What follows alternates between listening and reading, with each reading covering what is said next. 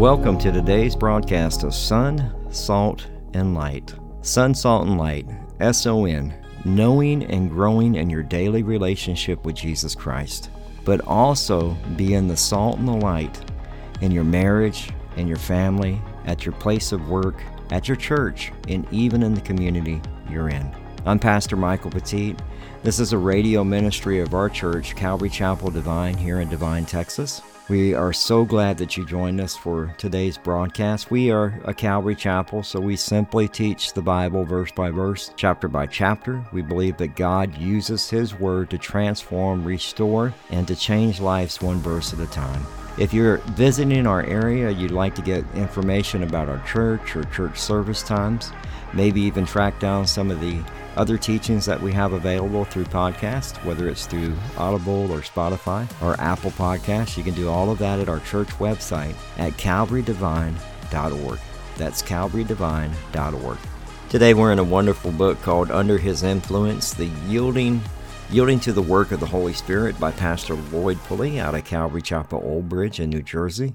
Uh, great book, still available on Amazon and most Christian bookstores you can find. It has wonderful study questions at the end of it. So if you're doing it in a small group, or even like we did, we did it as a summer series for our church and it worked out really well and uh, really sparked a lot of conversations, great conversations about the, the indwelling of the Holy Spirit that happens to us as a follower of Christ and, and who the Holy Spirit is. Today we're actually going to be just in the first half of chapter 7. The title of that is True Knowledge of Jesus. Here is the second half and conclusion of this two part study. You can try to, to live a virtuous life in your own flesh without the power of God. You'll do good for a little bit but eventually your flesh is going to come out. Same thing with godliness. Lord knows we all want to be more godly, right? But our flesh wins the battle sometimes. And we need to recognize that when it happens and, and, and repent. Uh, nobody said this was going to be easy. It's tough sometimes. But man, it's so rewarding. There's so much joy in it when when everything's functioning the way it's supposed to as you know, as believers. Hosea 4 6 says that uh, my people are destroyed for, la- for lack of knowledge. Because they've rejected knowledge, I reject you from being a priest to me. And since you have forgotten the law of your God, I will also forget your children. Sadly, this is where many Christians struggle, is there is a biblical uh, epidemic of illiteracy. They do not pick up their Bibles. They do not listen to their Bibles. But they don't apply what they listen to or what they, what they read. It's like we you can go through the motions of it, but if you don't actually try to apply what it is that you're supposed to do. Like I just gave you those things of, of having knowledge and and, and godliness and, and faith and, and virtue. But it's like I can't do any of that stuff if I don't apply it. It's just words on a paper.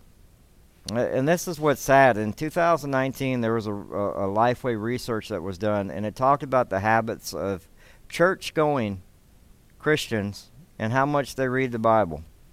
32%, 32% read it every day. 27 a few times a week. 12% once a week. 5% at least once a month. And this is the sad part. Over 20 million Bibles are sold in the United States alone every year. Still. Still. In every home, in American homes, over 92% of the homes have Bibles. And what is wrong with our country? 92% of the homes have Bibles. The Gideons alone have passed out 2 billion Bibles. And the average Christian has 9 Bibles. The average. And yet only 32% read it once a day. That's the problem with the church today. This is probably one of the hardest chapters in this book because it is it is blunt and to the point. And and you can have access to all the Bibles you want, but if you don't actually utilize them by reading them and applying them, that's a struggle. And that's why he gave that story of the old Scottish woman who was receiving her notes. Her son was sending her notes for money, you know, every every month and she had no idea what they were. And she was living barely making it. And yet one of her friends had was wondering why isn't the son not helping you with money? Why is he not trying to help get you so you have food to eat and heat for the house and She goes, Well, all he does is he sends these pictures. The pictures were notes that were supposed to be taken to the bank where she would have had unlimited funds. And that is us with the Word of God. You have the pictures, you're not using them. Spiritual poverty. And that's what exists in our church today. Let me tell you something, it is at a epidemic level. We have so many different things that are, are wrong within the church. I mean, what people believe, 50% of the people believe that Satan is just a symbol and not real. That's these are church going people. 15% don't believe in the resurrection. That was off a Barna survey. And this is the problem with modern Christianity.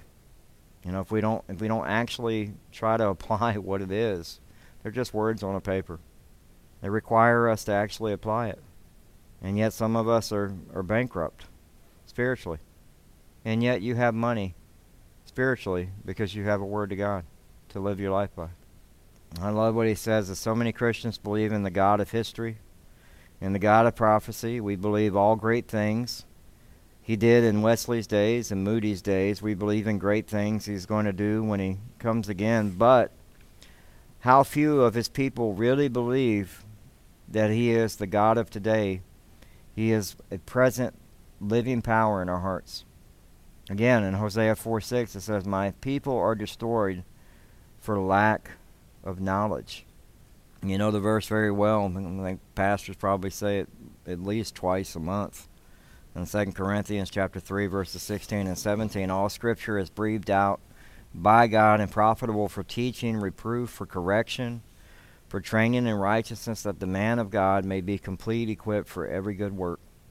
In Deuteronomy chapter 6 verse 24 and 25 it says and the Lord commanded us to do all the statutes to fear the Lord our God for our, our good always that he might preserve us alive as we are this day and it, it will be righteous for us if we are careful to do all that the commandment before the Lord our God has commanded us. In Joshua chapter 1, verses 7 and 8, it says, Only be strong and very courageous. Be very uh, be careful to do all according to the law of Moses, my servant, commanded you. Do not turn from it to the right hand or the left, that you may have good success wherever you go.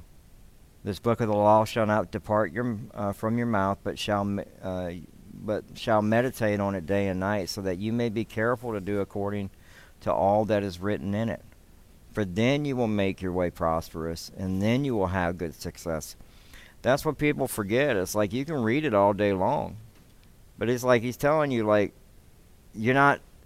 You're supposed to read it, meditate on it through the day and night, so that way, as you're living your life daily, you're actually applying the things that you learn, like loving your brother or your sister. And and and you know and that's that sacrificial love, that's agape love. And love is not based on your emotions or your feelings. You don't need that to love.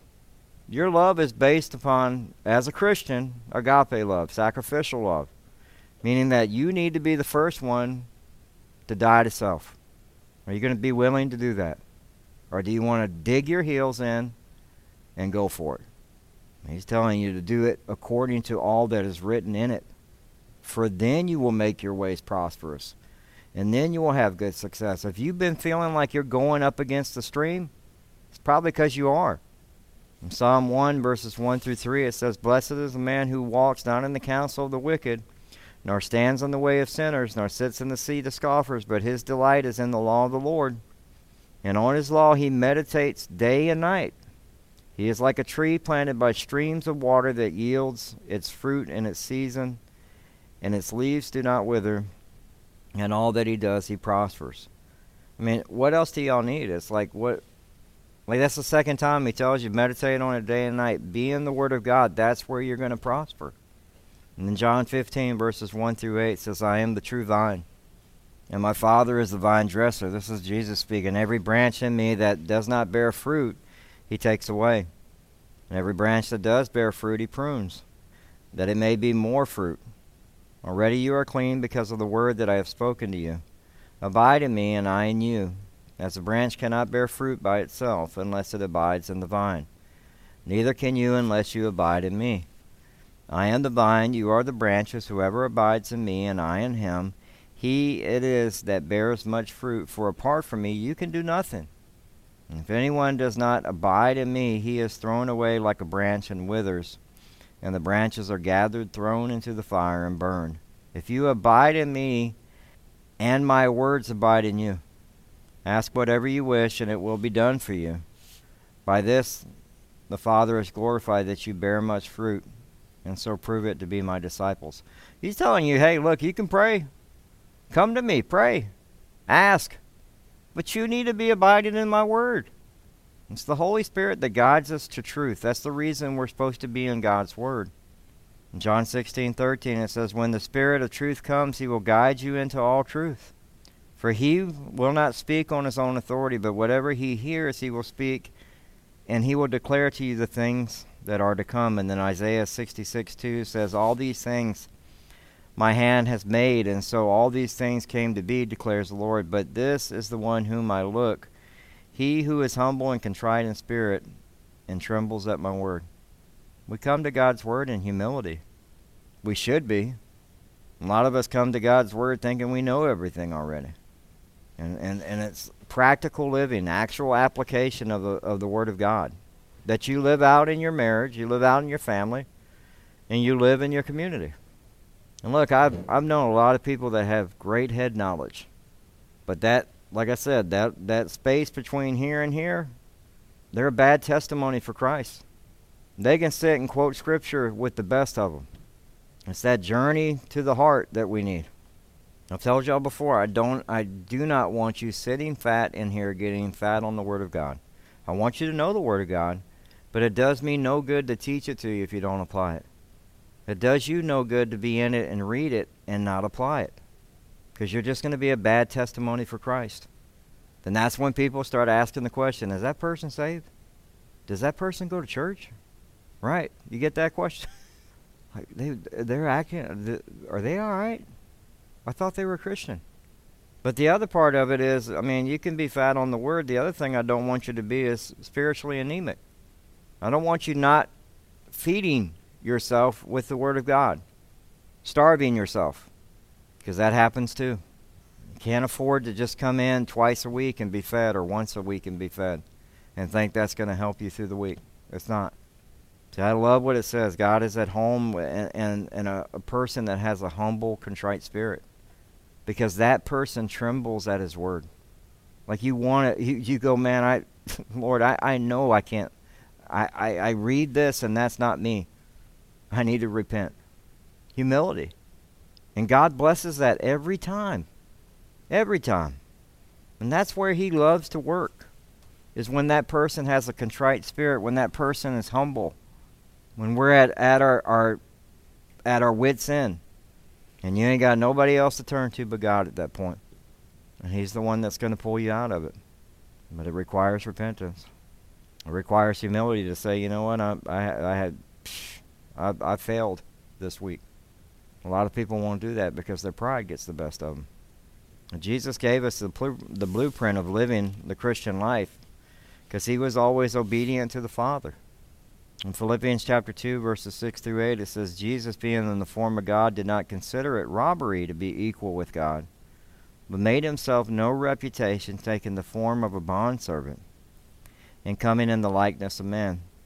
Being found in appearance, he humbled himself and became obedient to the point of death, even death of the cross.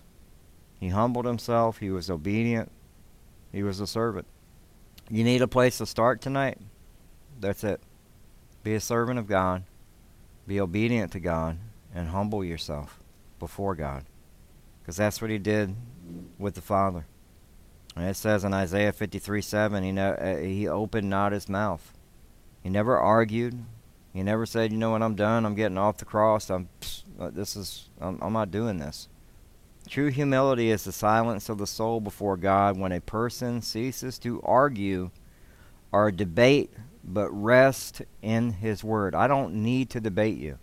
I don't need to argue with you. God has it. That takes humility. That's not telling you to let people walk all over you, but it's like there are some things that just are not worth the debate. People are ready to fight over everything. We can't argue and have these these problems that are happening. And not only, sadly, what's happened is these problems of arguments have moved into the church, and they've gone from the pews to the people, to the businesses, to the community. And not only to the community, it goes on to social communities on, on Facebook and Instagram. People start arguing over stuff. And it goes into the homes, the families, and the marriages. And humility, like like Alan Redpath said, true humility is silence of the soul before God when a person ceases to argue or debate, but rest in God's word. Galatians chapter 5 verses 14 and 15 says, "For the whole law is fulfilled in one word: You shall love your neighbor as yourself." This is important. But if you bite and devour one another, watch out that you are not consumed by one another. You start arguing, and then you consume each other. And you're putting a stumbling block in front of your brother or your sister. And who's winning that? The devil. The devil's over there just laughing. Gotcha. Gotcha again. It's like a church. Uh, the church is like a, a boiling pot of crabs. Anybody who's boiled crabs before, when they're alive, we do this all the time in the South. Uh, as kids, the, the water temperature rises. The crabs start trying to climb out, and they're yanking each other down into the boiling water and dying. And that's what we're doing when we're biting at each other. That's what that verse means.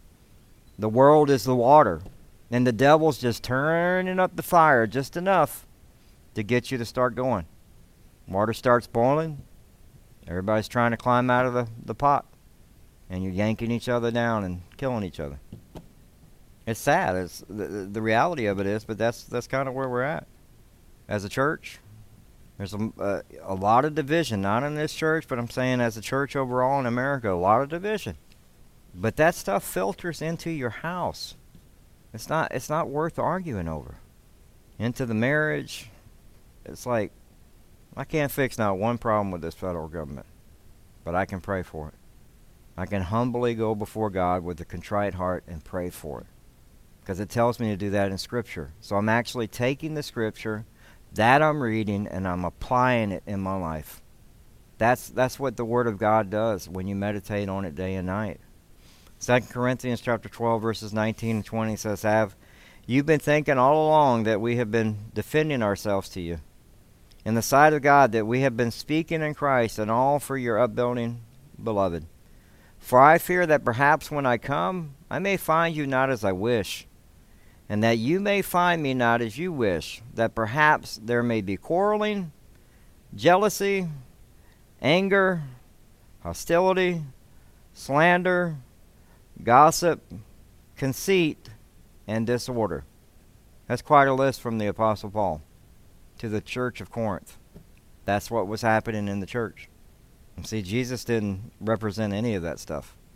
When we look at our lives as Christians, we are to be, there should be no selfishness in us, or greed, or pride, or arrogance. Like that stuff should be gone. Why? Because when we allow those type of things in our lives, the quarreling, the jealousy, the anger, hostility, the slander, the gossip, the conceit, and disorder, your light, the testimony of Christ, is not there. They see the flesh and then they go, That's the church. That's the people I know. Hypocrite. This is a tough chapter, I'm sorry. But it's the last one of the book. That's why, you know, if you ever wonder why you're going through so much the last few weeks, because God is trying to do stuff in our lives. That's including me too. So living the Christian life, therefore, is not our responsibility as much as our response in to His ability. Make sure you get that. Living the Christian life is, is not our responsibility as much as it is the response of His ability. You can't live it without His ability. The Holy Spirit, this is what the whole purpose of the book is. The Holy Spirit is the one that enables us to live this life. You can't do it on your own. You'll grow weary. You get tired.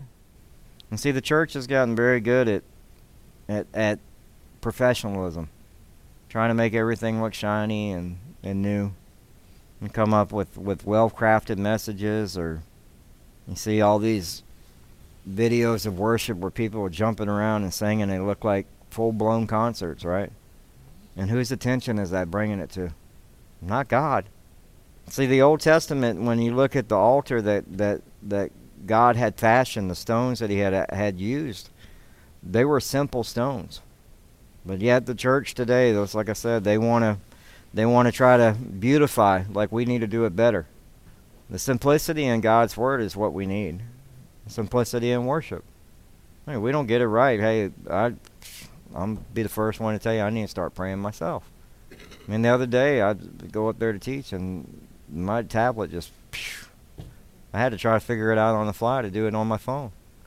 I was sitting there praying that whole time, Lord, please if not, try to bring up as much memory as I can as I go to get into this. But it's like that's why we prepare. It's not on us. It's the power of the Holy Spirit that helps us get through these things.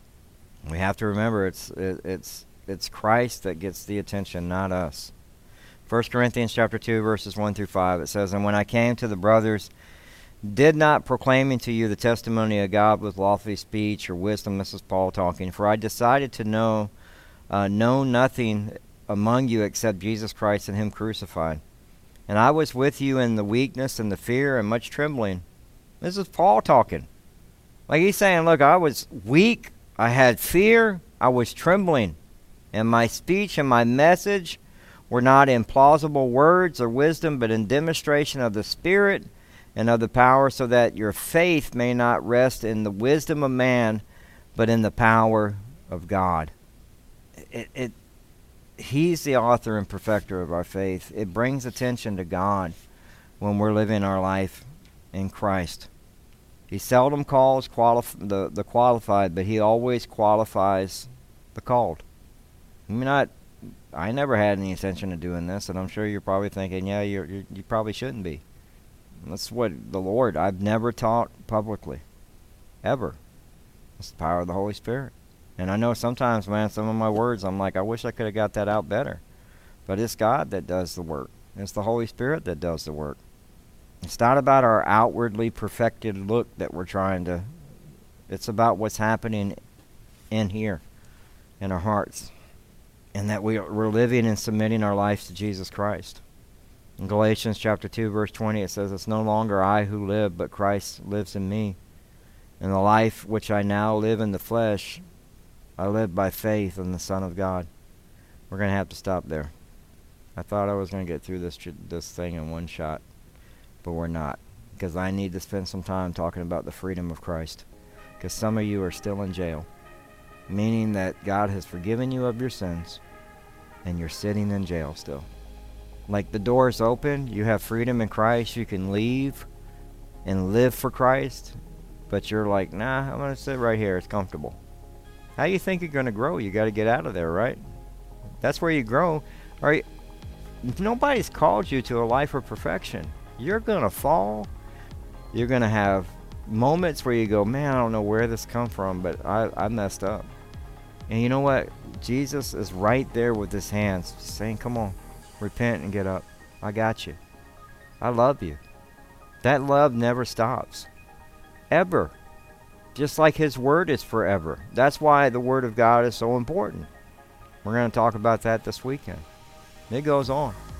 So next week we'll finish up the rest of the chapter because we got to talk about the freedom in Christ, and I think that's the reason why I want to talk about that is because so many people are not living in happiness. They're not. They don't have the peace of Christ in them. They're hanging on to stuff that needs to be let go of that God's already forgiven you of. And whether it's unforgiveness or past hurts or whatever it is, it's like God is trying to deal with that stuff. But you want to stay in jail and hang on to it. It's like, and it makes a big difference in the way somebody lives their life in Christ when you find out you got freedom. And you know what? Uh, the way I look at it, I have freedom in Christ, which means I'm going to fail. Because the only way, how, how does a kid learn to walk?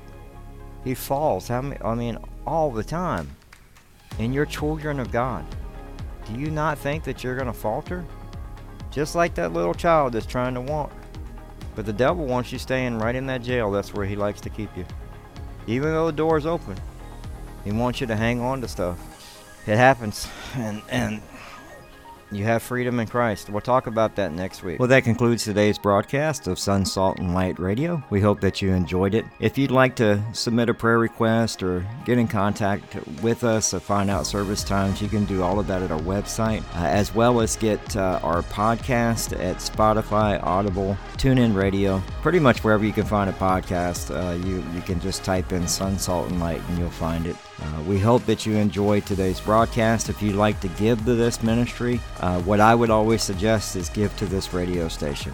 It's because of this radio station that we have great expository teachers uh, for you, and I would say uh, make that donation to them. I hope that you have a wonderful, wonderful day. God bless you. Remember, you can find us at calvarydevine.org. calvarydevine.org. God bless.